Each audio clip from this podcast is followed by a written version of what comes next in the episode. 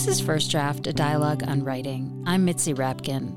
First Draft highlights the voices of writers as they discuss their work, their craft, and the literary arts. I want to take a moment to say I hope you are safe and healthy.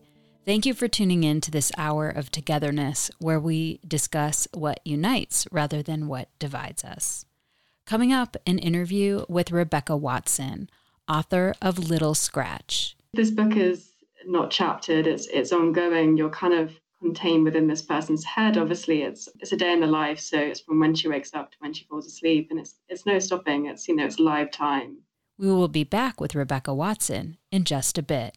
First, I want to say to you, thank you for listening. For the last seven plus years, I've been producing at least 40 episodes a year of First Draft, although in the past year, it's been almost 50.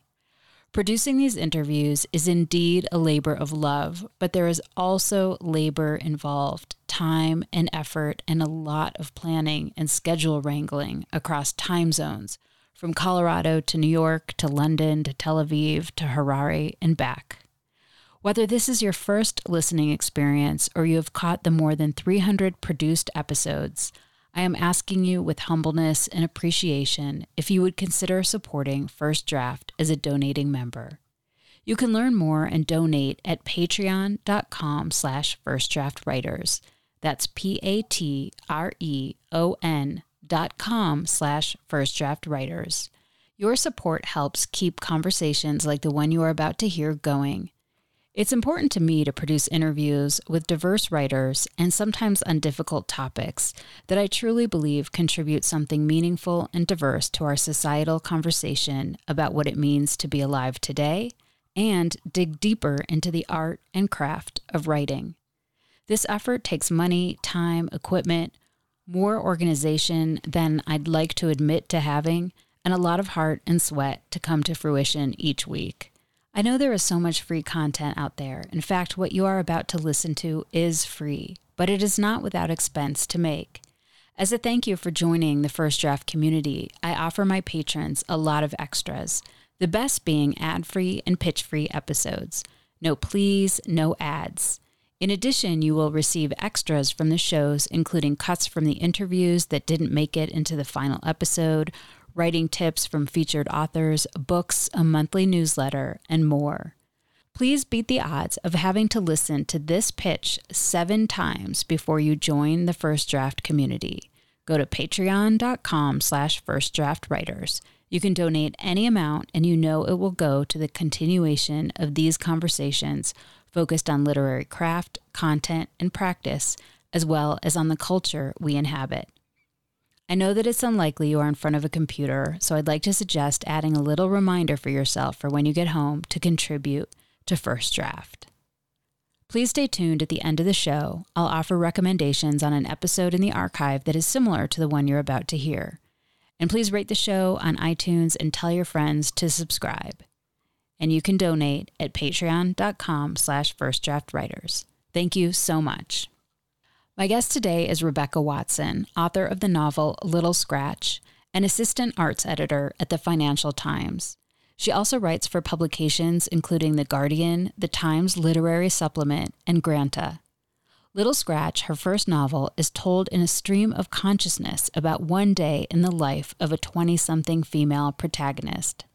As we follow the unnamed narrator, we watch her go from being hungover and rushing to work at a media company to her becoming more anxious and more revealing of the trauma she has recently faced, having been raped by her boss. The pages of the novel are visualizations of how the narrator's mind works, sometimes with large blank spaces, inane repetitions of words, multiple columns representing all her thoughts that she experiences simultaneously, and dense paragraphs of questions she has about how to escape her pain and the meaning of her life. Watson began writing as a girl and focused on poetry before branching out to fiction and journalism. We began the discussion with Rebecca Watson sharing how she would characterize Little Scratch and describe it to a new reader. So, I guess, kind of broadly, I, would say, you know, I am I am writing fiction. I'm writing a, a novel. I, I see it as a novel, and I guess it's kind of it's prose that looks different. You know, it's if you if you were to hear me read it out loud, Um, I think at points you'd think I was reading what what would look like traditional prose, and at other points, so perhaps it would sound like half prose. I guess what it was trying to be was kind of imitating what it sounds like if no one is listening you know if if you're hearing someone else's head. You know a performative person sure it's it's not it's not a quiet voice it's a very performative and it's a voice that's aware of uh, itself listening in. Um, but it's kind of you you skip some of those kind of connectors and transitions that you might you might have if if you were writing for someone else and so i think when i first like started out writing little scratch the idea was to see how close I could imitate kind of immediate present tense voices. Um, and that's what it what's what the whole, you know, task Little Scratch became was, you know, how to how to keep on going within someone's head. Um, and so yeah, I, I, guess it's prose that confuses people. Um, and when I answer when I answer and say it's prose, people kind of raise their eyebrows and say, "Yeah, but are you sure?" Um, but I think if they listened, then, then maybe they might start to agree. I want to talk about the substance of the book. O- overall, it's mm-hmm. basically about this woman, and you don't know her name. She's in her 20s. She works at a media organization. She has a boyfriend that she really loves. And you wake up with her in the morning on her way to work. And as you go through her day, you see how distraught she is and how her mind kind of wanders from like a very deep pain and wound from the fact that she was raped by her boss to childhood memories to life in her house to going to work to looking forward to her boyfriend to some things with her coworkers. And so you're going back and forth with, with all of these feelings with her. And mm-hmm. i think the the at the root of of this are a lot of questions about what really happened. Can she admit it is their name like it's kind of hard on some level to call it what it is and then she can call it what it is and but i think in the end she she hasn't told anybody in her life and so i kind of walked away with one thing for me was lies versus the truth which mm-hmm. which hurts more does it hurt more to keep something like this in or does it hurt more to tell people in your life and maybe have them see you in a different way or ha- have that pain be reverberating through other people who you love? Yeah, it's such a good question. I feel like that was something that, yeah, that definitely was kind of the, the crux for her. That's what she was was going between, right? And I think, like practically speaking, like perhaps as a as a reader or as or as the writer, with that distance from you know not being stuck within her own head all the time, the answer is to speak, right? That that feels like the solution because in speaking you have some sort of resolution, or you, at least you have a statement. You know, you're able to commit to something. Um, and the thing I I wanted her to go between is that at the end of the day, you have like this this the violence of of of making that statement. The the statement becomes a kind of act, right? To to to confirm and affirm that this thing happened to her um, is is a point of climax, is a is a point of ascent that she's not ready to make. Um, and even if after this one statement has made has been made and that people have been told things may eventually get better, the choice to instead stay quiet and to allow things to continue on as they are, although that's uh, a different kind of violence and arguably something that is is far worse. It allows her to to just continue, you know. Um, and I remember like when I when I was um, sending this out, someone someone read it. Um, a man in I think his fifties or sixties. Um, it was it was someone, yeah, a friend of a friend who'd sort of passed on to this person, and they didn't understand why there was a question. You know, it was like, well, surely she just she should just say something. Um, I think for some people, it's very hard to to see that as a as a choice. You know, it's just like, well, something happened, you say it. Um, and I guess when I was writing this protagonist, I kind of wanted to explore the way that in you know power structures suddenly it, it becomes a choice, not an inevitability, and it actually becomes something very, very difficult to say and, and something very, very violent to, to just admit admit violence. Again, with with at the end of the book, I didn't want to be sure what she would do. I didn't want the reader to to leave thinking tomorrow she will say something, and I didn't want them to leave thinking tomorrow she won't say something. I wanted that ambiguity to to remain. I think I got from some of her musings, and I can imagine myself like just having empathy and compassion for this character and all all women like her that maybe once you say it it becomes more real. Yeah absolutely. It's not that it, it isn't already real for her. I mean you see you see in the book the way that it manifests and ensnares everything in her life you know? Even the kind of the the dullest of uh, admin work becomes something that is in some way tethered to her trauma but she experiences this without able being able to make the connection herself. She's not necessarily aware that the way things are playing out are because of this thing that she's not talking about. Um, and in sometimes kind of bad things happening to you rather than admitting that bad things have happened to you is is the kind of easier is the easier way of going about it. Um, yeah, I, I find I find that kind of whole realm of uh, you know verbal statements as as acts of violence or of acts of kind of of, of, assertion that can be too much for a person to to ever commit something really interesting. You know i think we underestimate language and the kind of just just committing uh, a sentence to words and, and how much that can impact someone.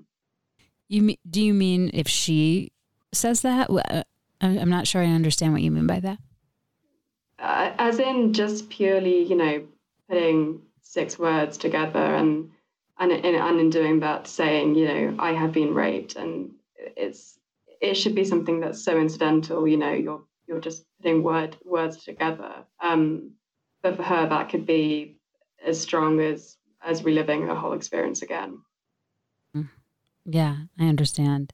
I think too something I got out of her perspective is that that that might define her that she there's a part where she's saying like i am more than this body. Like i am a, mm-hmm. a person who wants to write and that if you break it to this crudest level that this was something that happened to her body. Like she was yeah. she was musing on that too. Like it just kind of like he entered her he left her and what was it even sex? What what was it? And did that make her a cheat with her boyfriend? And that maybe that that fear of defining you, yourself that way when there's so much more to you. Mm, yeah. And it's probably uh, in the sense of participating in a world where you don't just have control over that do you? Once once you told someone that you've been raped you then become defined by someone else as that as well. Um, and yeah i kind of wanted to explore that the kind of trope that um, is applied to people who have sort of suffered from, uh, you know, who who have been raped or um, been harassed. They've then they've come branded by that. You know, it, it, people can kind of then uh, talk about them as as permanent victims, as kind of this one one tone uh, thing, and um, it becomes an identity that you have to exist within, whether you want to or not she is a writer herself. She hasn't really been writing lately, but she loves poetry and she's consumed at least you know really interested in the literary world of of her town. Like she went to a poetry reading with her boyfriend and she's talking about an author and she's talking about i think how she writes autofiction. Yeah yeah yeah. And i'm wondering if you can talk about autofiction like what does that mean to you? Does that have any resonance with this book for you? Sure. Um, I, this is this passage. Um, I always kind of like smirk when someone brings it up because it's it, it's not.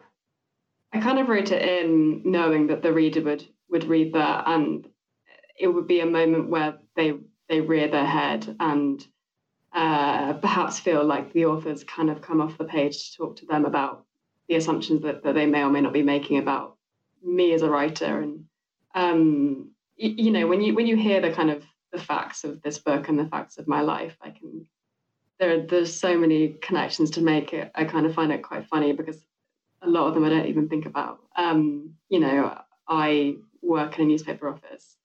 This uh, protagonist works in a newspaper office. Uh, she has been raped. I I was once raped, but um, her her life, you know, is is not mine, and um, I kind of I don't know. I, I feel like I, I borrowed a, a, texture of a world, um, and I wanted to borrow a texture of a world. Um, I actually I actually write myself into this book.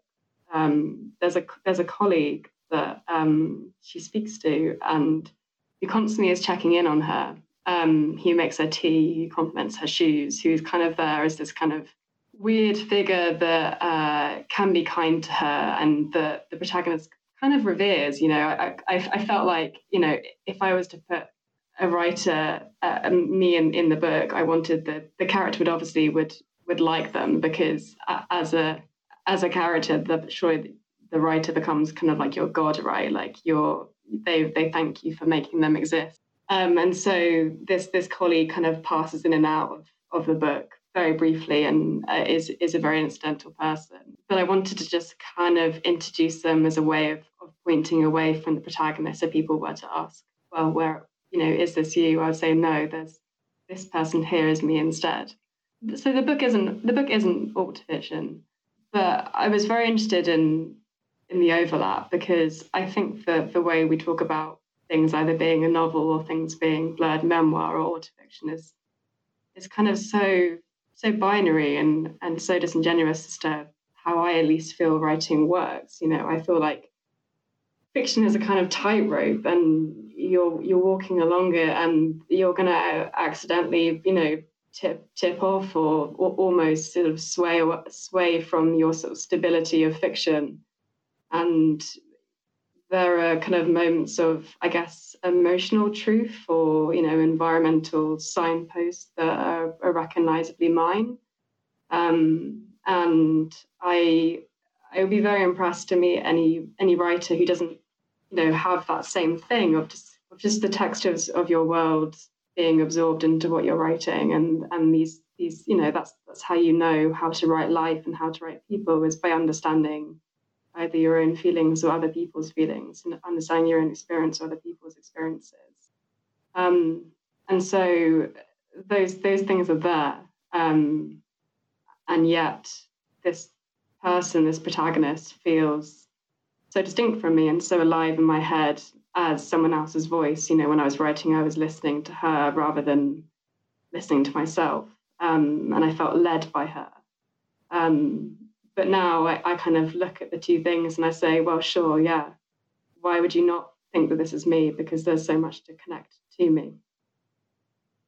I think one of my favorite parts in the book that gets to what you're talking about, you're talking about, you know, that the feelings that she can feel are probably feelings that you felt. Maybe they were in this context, maybe they were in something else, but that's kind of what I think we read for is to understand ourselves and our humanity better. Mm-hmm. And people might who read this may have been raped and feel these things or not feel these things, or they might feel them in another context. On page 138, you are talking, this is a section kind of also in the middle of the book where it's kind of more, I think the book, from my read, there's parts where you can see her scattered thoughts are are more scattered and she's distracted by things in her surroundings. So she might start a thought and then on the other side of the page is something else going on or another conversation.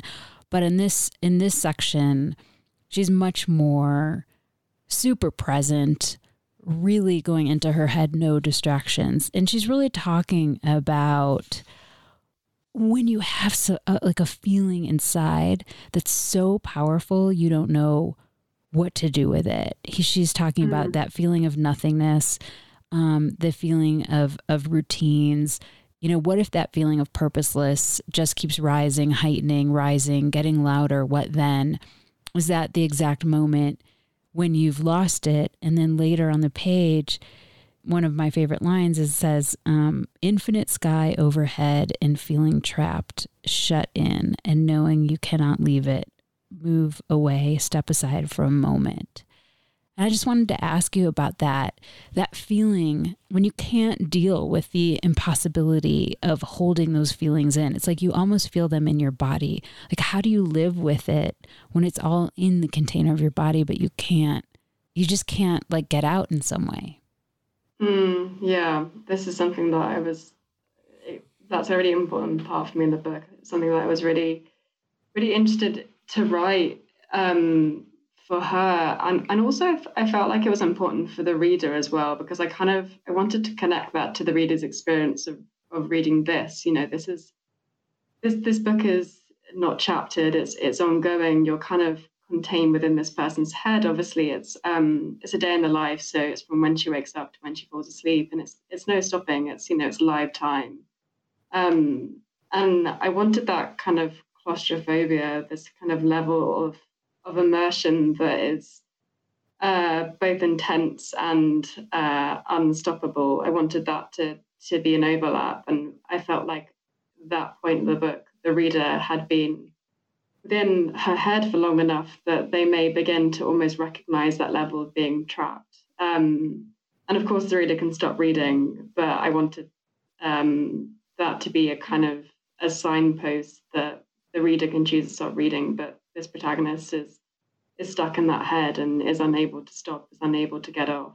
Um, and yeah, I, I, I, think with these kind of like in, intense levels of feeling, so when you're kind of consumed with trauma, when you're when you're trapped into something having happened to you, and once something's happened, you can't go back and you know retry and or do something else to avoid it having happened. Um, you have to just keep going on and on and on. Um, and you know that's that's so much what this this day in her life is. And also, you know, this is just one day in her life, but you know there there are many other days that will will play exactly like this. Um, but yeah, I I do I do just I do just find that kind of fascinating, both in terms of how how feeling works, of of it being able to contain you and and also and yet you just you just manage you know and, and the kind of the human capacity to just contain and, and keep on and keep on is, is something that just feels kind of extraordinary and impossible at the same time. It does feel impossible and for her it's like she has tricks or she has outlets. You know she says at one point i cannot get through the day if everything brings up something else and then she also said, when when did I start making bargains with myself, adjusting as I go? And so you you see just through those simple lines how hard it is to just go from one minute to the other and what she has to mitigate or strategies she has to employ to just get mm-hmm. to the mm-hmm. next moment. Yeah, this is why like the the day in the life is, you know, on a on a Friday. It's um in a nine to five job that for the reader to to experience this kind of like immersion into someone's head on a day where there aren't enough distractions. So she's suddenly these kind of what feel like quite mundane structures of like stapling and sending emails and making phone calls suddenly become kind of like lifelines. That's something that she both resents and needs because even the smallest structures the smallest regularities are things that she can cling on to. Um, and in some ways they act as her like daily digressions, a way of for a moment pausing from what she's trying not to think about. So one of her coping mechanisms is to scratch herself, and it's called Little Scratch. And I'm wondering if you can talk a little more about that. Mm, yeah. Um, so yeah, she has this kind of compulsion to to scratch. Um, there's always a kind of underlying itch going on. Um, yeah, it kind of means lots of different things to me. I mean, I, I, guess on one level, it's this sense of there being something that her body knows before her. So she's she hasn't confronted fully the fact that she's been raped. She, you know, she edges towards it and then pushes back. Um, and it's almost like her, you know, I, I see it as her body wearing her trauma. Her body has already been through that and has the symptoms of it. Um, and so when when after she was raped, in not talking about it and not allowing herself to the think of it, though I saw it as a kind of splintering, a, a, the way her body and her mind suddenly kind of drew apart from each other. In in kind of pushing back, she was kind of splintering those things. She was um, halving herself, um, and so I, I see the scratching as her, in some ways, trying to to unify again, to to bring those two things together. But instead, what she does is she tears her skin away, and so she loses parts of herself in trying to kind of reclaim herself.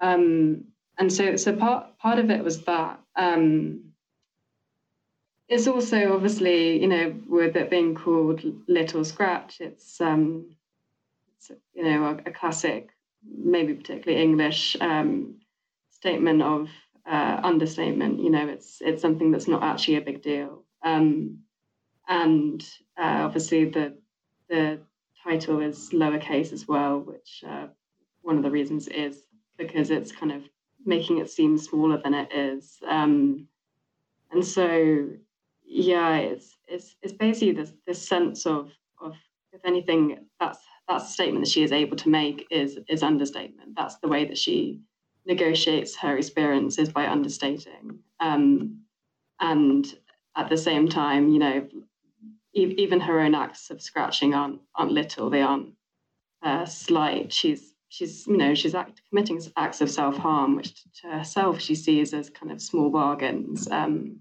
but is actually just kind of yeah destructing things further. You say all days have their inheritance, their prior decisions. So, I mean, we know that. I don't know if we always you know, without trauma, if we think that much about how each moment in our life is built on the previous moment.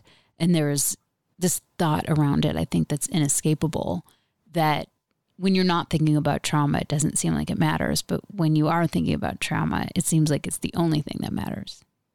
Mm, yeah. Yeah. The, the inheritance thing is, um, I find really interesting, particularly because I was obviously writing one day. Um, and the kind of like when, when I was going about writing that, the the question in my mind of was sort of how much how much do I include from her whole life? How much do I include from her experience and her history? Um, and the way I kind of went about that initially was in my own head, thinking, you know, in a in a day, I sort of would would go through a day, and as as I went through, occasionally I would kind of check in and be like, what have I thought about so far today? How much of my life or the world have I considered? And I was really trying to work out the fair ratio of, of you know how a day actually goes and how much we really think on. Um, and so I was, I don't know. I mean, when I first started writing this book, it, it wasn't to it wasn't to tell a story about someone who was being raped. It was about telling. It was about facing the challenge of how to write immediacy, how to write first person present tense. Um, and a story was always going to come about and always be told in writing immediacy. Um, but it was important for me that the balance was immediacy and what fell into the gaps of the day was only as much as you would rationally and fairly learn of a person. Um, and so that inheritance line kind of implies you know how much do we how much do we know of this person from reading this book and um, I think I think a lot is is is left for the reader to to only kind of guess at.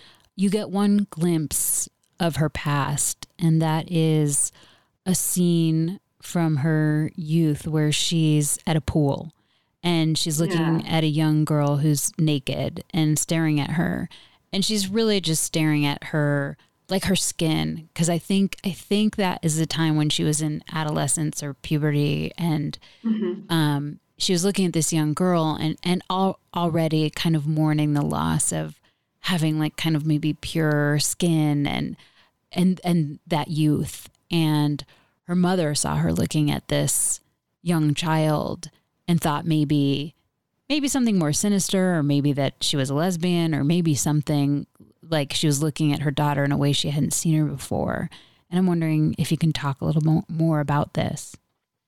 I guess like that moment was a kind of yeah, exactly a kind of moment of of ambiguity and she i kind of was thinking you know like we i think everyone has memories that kind of return and you're not quite sure why they return and i think they they often those kind of like memories as a kind of young person they they come back because you mentally still haven't fully reckoned with you know maybe you didn't understand in the moment what you were thinking or uh, maybe you haven't kind of reflected on the way in which your mind will be satisfied and kind of tick it off as a as a memory that feels resolved. Um, and so I wanted there to be a moment of of ambiguity a moment of uh, almost I don't know I mean I think it was important that there was there was no one in this book that was you know good um, or uh, two dimensional. I wanted there to be a kind of level of, of ambiguity of perspective. Um, I think that our desires or perspectives are never clear and always something to be reckoned with. Um, and, and that memory is something, you know, very naive and simple. I think it is that of just just mourning the loss of of being young and and not being seen, you know, and I think as particularly as a, a young woman, I think many many women, uh, as soon as they go through puberty, suddenly kind of lose a kind of connection to their body because other people suddenly witness it too, are, are watching, are aware of the way your body's changing. Um, and so that that moment was was just actually quite an innocent thing of just thinking, God, you know, that's what it is to to be no one and, and in being no one be be more of someone, you know, be more united. Um, but it I saw it as a memory that perhaps, you know, had had recurred many times before in her head because she herself was unclear exactly what it meant. And you know, maybe she partly understood that that's what that memory meant, but also was not fully clear. Um, and in this, in Little Scratch, I think a, a lot of what I try and explore is is the way that even within assertion is amb- ambiguity and confusion. You know, we're never we're never fully clear of what has happened or how we feel or what we think. Um, and yeah, I think that moment was just one of thousands and thousands of moments that that happened in her life. One of the things that she has to do that I think is more common for women than maybe we realize or maybe we didn't used to talk about is how you have to sort of live face to face with the person who assaulted you that it could be a family member and in this case it's her boss and she needs a job and so she keeps going to work and he's there and he's like this looming presence. You don't you really hear about him you don't really see him. At, at one point, he sent out an, like a all staff email about harassment. Um, but she she has to constantly be there. It's like perpetuating the pain. Yeah. Um, he, he, he, right. There's, there's like one tiny moment where he becomes present in the book, and it's when he like just comes up and asks whether she sent an email or not. Um, and it's like the most understated and like almost irrelevant moment in, in terms of like reckoning with, with, what's happened to her. Like he just comes to the desk and is like, Have you sent this email? And she's like, Yes, I've already told you I've sent this email. And he's like, Are you sure you sent this email? And she's like, Yes, I've sent this email. And he just disappears again. Um, and I kind of thought it was, a, yeah, I wanted him to just kind of flit in and then and flit out, and it, it to be a kind of very unsatisfying uh, moment of appearance.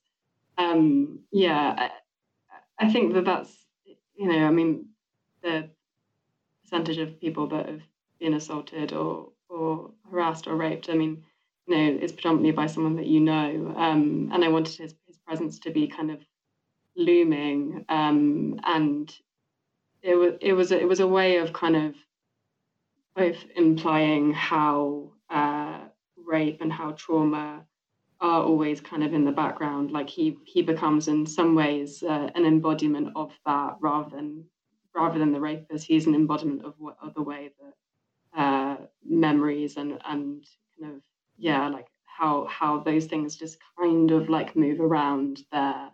Um, and so having him kind of present in the same building as her all day, not actually you know coming to the fore apart from once um, felt for me like an interesting way of looking at how mental space works and the subconscious. I started reading this article that you wrote about the prolonged impacts of sexual assault, and you were writing about other literature and anthologies of survivors or victims. The the word is used differently in different contexts, like law enforcement or your personal story. I think, you know, what you were talking about, at least in the beginning, was a little bit of what your character was experiencing, that your experience was also one of a fog where you didn't really understand what you right. experienced and you couldn't name it. Yeah. Um, so, yes. Yeah, so I I was um, raped at the age of like 19, and for a year after that happened, um, I I was convinced that it was a an incident of violent, unwanted but consensual sex, um, and that's that's how I categorized it. That's how I processed it, um, and there was you know a level of frustration and um, upset that I couldn't really comprehend. And I, I tried to, I, essentially kind of put it down to the fact that it was a, it was a violent incident. And so it was me being uncomfortable at the violence. Um, and it was only kind of a year later that in what was kind of a very surreal situation, I just kind of just instantly knew. I just I couldn't, I actually couldn't sleep. Um, and I was, I was at university and I got out of bed and sat at my desk and I just started um, writing. I actually wrote an article, um, which which wasn't published, but I was just I just wanted to write a kind of nonfiction thing just to kind of work out in my head what's going on. Um, and it was it was yeah it was exactly this thing, but I mean it's not it was not the same experience as my protagonist, but it was a similar trick in that I'd essentially had buried what had happened.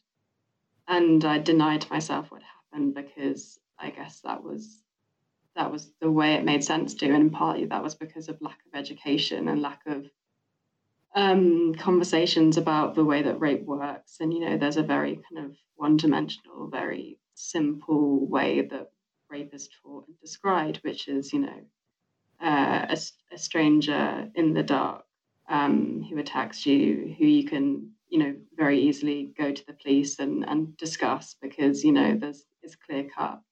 Um, and this experience didn't didn't echo that in any way. And so for me, I I felt foolish to to call it that.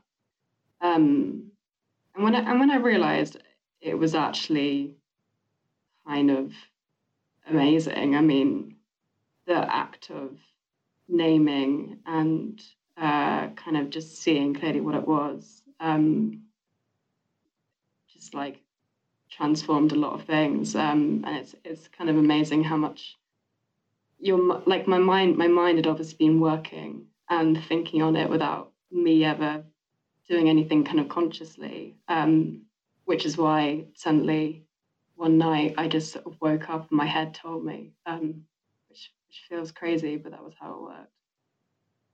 Can you talk a little bit about how you actually constructed this? Um, it's you know for for listeners they can't they can't see what it looks like, but some some pages might have what you think of as traditional prose with the words across a page.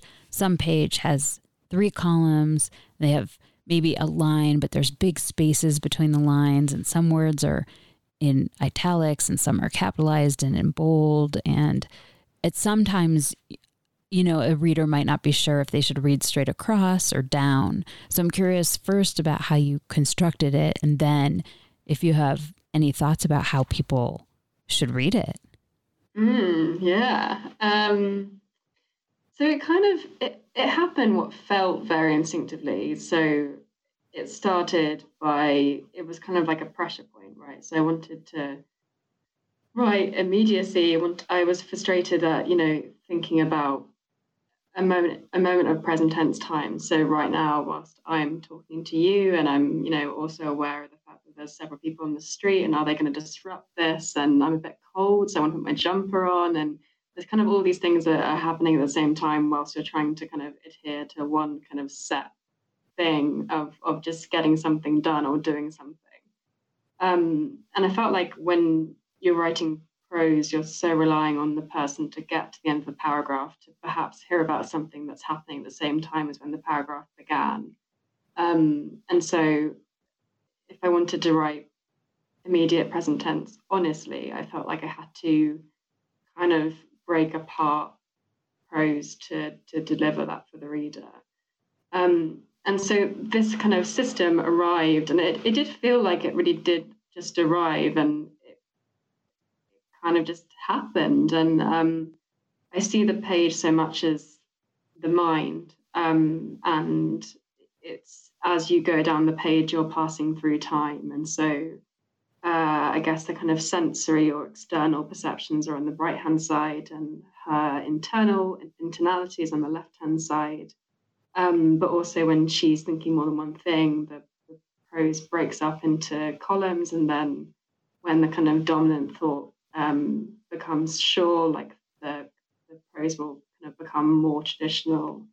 Um, and so on the page, it, it, looks it looks very strange and fragmented. Um, I really like asking people like how they choose to to read it, and I I like to not kind of prescribe what the right thing to do is, but um, I think that actually the answer is to read it traditionally, to read it uh, generally across, but you're kind of, there'll be moments when I, I feel, feel like once you've been reading it for maybe the first 20, 30 pages, where you, you kind of like, you know how to read it. Um, and that changes depending on what the narrator's kind of priorities are, because I think as the reader, you kind of become more and more into inside her head. And so you yourself know because of the rhythm or because of the way that she's leaning, like where to follow. Um, at least that's that's the hope. And because it's a stream of consciousness of this woman, I'm curious how if it was a stream of consciousness really for you to write it and if it was just this flowing thing that came out naturally and and or if how much you crafted it like went back and like nitpicked and moved words like physically moved them on the page as well as just editing what you wrote. Mm, um yeah. So i wrote mainly by hand which i think was really helpful because uh, if i'd been doing it on my laptop the kind of you know the process of formatting would have taken up so much time and i would have lost a lot of the rhythm and the pace. Um, it was it was like a very quick writing experience and like when I when I would write I would really like scribble you know I would I would be kind of hearing her voice and needing to get it down as quickly as possible before I lost it. Um, and I really moved to a, rhythm. I mean I think that for me that this book is kind of quite musical there are kind of both motifs but also a kind of pace and rhythm that's important and that um, the voice kind of follows um, and so when I was writing that, it was mainly trying to lean into this kind of whatever kind of beat or whatever was leading me. Um, I didn't write chronologically, um, which I think in some ways helped because I was never slogging through. I don't plan. I kind of just listen to what's happening and then and then write off that. Um, and so, but but even though I don't plan, I had the had the simple structure of a day. You know, I had a temporal plan. I had a kind of physical plan. I knew, I knew where she was. You know, I had the office. I had uh, I knew where she was going in the evening, and so I had all those tent pegs before I even had to really think about them. Um, and I think through having those, I was able to write far more instinctively. Um, and then the kind of active editing was when I would write up whatever I'd written in my notepads. Um, and I think as I wrote up, I would kind of change odd words or think, huh, I reckon I could actually, you know, format format it this way because things look far neater when you're doing it in a Word document rather than scrawled across a page. And so I think there was a kind of a natural tweaking and editing process that as that happened. Um, but it was a kind of surreal and often very kind of verbatim process where what was written remained and you know still remains as it is in the book. Was there anything about writing it that was re-traumatizing for you and or cathartic? It wasn't actually. I I think I kind of I felt like it was a cathartic for for her. I mean, she feels like very real to me, and I felt often like I was getting it down on, on behalf of her, and I felt like I was I was you know committing something f- for a friend. I was doing this in order to help her, um, which sounds you know borderline actually insane, um, but was just the kind of strange relationship that a writer can have with their characters. And um, it doesn't really make that much sense. But, you know, why can't she be any more real than someone talking to me when she's so loud inside my head when I was writing it? Um, and so that was definitely a level of catharsis. Um, it wasn't re traumatizing. Um, it's funny. I mean, you know, her experience of being raped, her experience of trauma is, is very, very different to mine. Um, but I think for the kind of cycles of neurosis or trauma, those kind of patterns um, are very similar, however however you apply them. Um, and so I don't know, maybe like there was a level of of understanding or psych- psychological kind of processing. Maybe I understand trauma better from having written it. Um, but it, yeah, it certainly felt more cathartic for her than anything else. Can you read something from an author that speaks to you or influenced you as a writer? I'm going to read a quick passage from Virginia Woolf's last and never finished novel, Between the Acts. Um, I read this book quite a few times, although now not for many years. Um, I was obsessed with Woolf um, from when I was a teenager. Um, I think she was like inescapably formative to me as a writer in ways that I kind of am still wondering as to like what exactly she's done. She's just done something. Um, but what I love about this book is that you can choose any moment and get something from it. The layers in her writing are incredible. The way her characters move, uh, the way their bodies hold their thoughts. It's just um, it's just amazing. Um, so yeah, I'm just going to read a little bit. Then they went into lunch, and Mrs. Manresa bubbled up, enjoying her own capacity to surmount, without turning a hair, this minor social crisis, this laying of two more places. Had she not complete faith in flesh and blood? And aren't we all flesh and blood? And how silly to make bones of trifles when we're all flesh and blood under the skin. Men and women too, but she preferred men obviously. What are your rings for, and your nails, and that really adorable little straw hat? said Isabella, addressing Mrs. Manresa silently, and thereby making silence add its unmistakable contribution to talk. Her hat, her rings, her fingernails red as roses, smooth as shells, were there for all to see. But not her life history. That was only scraps and fragments to all of them. Excluding perhaps William Dodge, whom she called Bill publicly, a sign perhaps that he knew more than they did. Some of the things that he knew that she strolled the garden at midnight in silk pajamas, had the loudspeaker playing jazz in a cocktail bar, of course they knew also. But nothing private, no strict biographical. Is there anything else you want to say about it?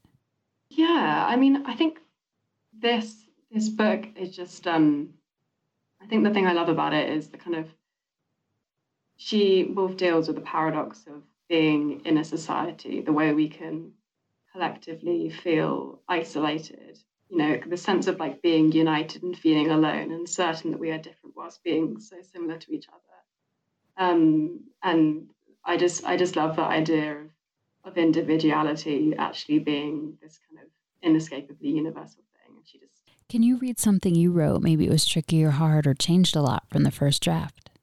I'm gonna read the the kind of first thing I wrote of Little Scratch um, because I mean I think it was a thing that uh, without it, perhaps the whole book wouldn't exist. Um, it was kind of the spark. Uh, it was the act of the act of writing it kind of spun something into my head. It, it unlocked something for me. Um, it's a kind of everyday neurosis, but in writing it, it, beca- it became something that sounded so much more like a fixation um, and made me think a lot about kind of um, neuroticism and how the act of writing can can make something feel far more intense and far more distinct and, and less everyday. And so this is um, she's in her lunch break, and a colleague just approached her and asked what book she's read recently. Um, and as soon as her colleague asks that question, she just forgets any memory of having read a book before in her life. What have I read? I say, pensively, as if the choice is just too extravagant, and I merely want to select the right book from my shelf that'll interest him, the shelf inside my head, I mean, so that I'm not just delivering any old thing. Which will only make things worse, naturally, because my head is still blank and time for rumination is running out, only implying I'm thinking over what I say, so that now whatever I say should seem more intelligent. But I still see clearly the table in front of me, my legs underneath asking to be scratched. Spoon still clean, phone flashing WhatsApp, screen unbroken chats hiding the carefully chosen background of my phone. And I see him noticing too, looking without wanting to at my phone flickering. Him to the phone and then to me, to the phone, me too to the phone, to him, him to me, phone, me, me, him. And I now can't turn the phone over, letting the back face up, because he'll know that I know, that we both know. So I let it flicker whilst I continue to think. Still not in my head, seeing clearly what is in front and overhead, him standing, jutting out, signalling to those walking, light bulb blinking. But the nook behind the coffee station is in use. Signalling to those passing by, look in, look at the reddening girl sitting on the sofa, mouth shut. Do you want to say anything else about that? Yeah, it's it's funny that that moment is actually the only the only thing that I fairly think of as experience that I spun into fiction. Um, that was a kind of a moment where I I actually did did see a colleague and they asked me what I'd read and I was unable to unable to recall anything. Um, and it's I don't know. I think it speaks a lot of the way that the fiction, this kind of thing I was saying before about the kind of tightrope of fiction and and how one moment of genuine uh, fact of my life, that's something very, very tedious of being asked a question, can trigger a whole book. Um, it still kind of confuses me, but kind of kind of excites me the, the sense of uh, you know the fact that I could that something very small that will happen maybe tomorrow to me might inspire another novel. Where do you write? Um, well, the honest answer is I write anywhere, um, in any way. I write in emails and notepads at my laptop. Um, now the pandemic kind of restricts location, so I write at the table in the flat um, that I rent. But I kind of have never been someone who needs a particular setup to write. What do you do, or where do you go to get away from writing? For me, the hard to get game works the other way. It, might be better to ask my writing, you know, where do you go and why do you evade me? Um, I never try and escape writing. I'm always trying to chase it down. Who do you show your work first to to get feedback? I show it to my boyfriend, who is a brilliant judge of writing and the most honest person I know, which makes it a very terrifying prospect, invaluable. How have you dealt with rejection? I'm lucky so far in having had to deal with not a lot of rejection, at least not within the writing process. Um, I think the more success, the more rejection, and my you know my career is early for now. Um, rather than rejection for now, I deal with insecurity, uh, which I am very open to advice on because I've not yet learned how to overcome that one. And what is your favorite word?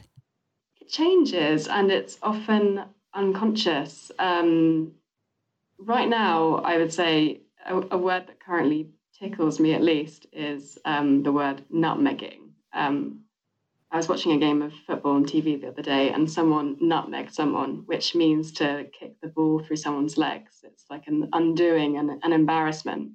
Um, and I Googled why it was called that. And I saw that it was because um, nutmeg used to be, you know, an incredibly valuable commodity. And so exporters would screw people over by mixing in wooden rep- replicas to the sacks that were being shipped. Um, and I just thought there was something really satisfying about this kind of history being tied up in a moment of movement, you know, screwing someone over and kicking a ball through their legs, and that actually speaking of a history of foul play. Thank you so much for your time. I really appreciate it. Oh, thanks so much. It's, it's been really interesting to talk to you. You've been listening to First Draft, a dialogue on writing. My guest was Rebecca Watson, author of Little Scratch. If you like today's show, check out my interview with Helen Phillips, author of The Need, which also portrays an intimate look at a woman whose reality seems to be changing the more we learn about her circumstances. You can find that interview and the entire First Draft archive of more than 300 interviews at firstdraftwriters.com. You can stay tuned to First Draft on social media on Facebook, Twitter, and Instagram. Just look for First Draft ADOW. You can email me at firstdraftwriters at gmail.com anytime. Remember, there are plenty of extras for becoming a member and donating to First Draft, including access to pitch free, ad free content as well as cuts from the interviews that didn't make it into the final show, writing tips from my guests, books, and more. The first tier of support is just $6 a month, so please go to patreon.com slash firstdraftwriters. Coming up in the next few months on First Draft, interviews with Deborah Spark, Bill Clegg, Susan Minot, and Jonathan Lethem. I want to send out a huge thank you to my patrons for making this interview happen. Your support makes First Draft a dialogue on writing a reality every week. Please stay healthy and safe. The theme music for First Draft was produced and performed by Murph Mahaffey. I'm your host and producer, Mitzi Rapkin. Thank you for listening.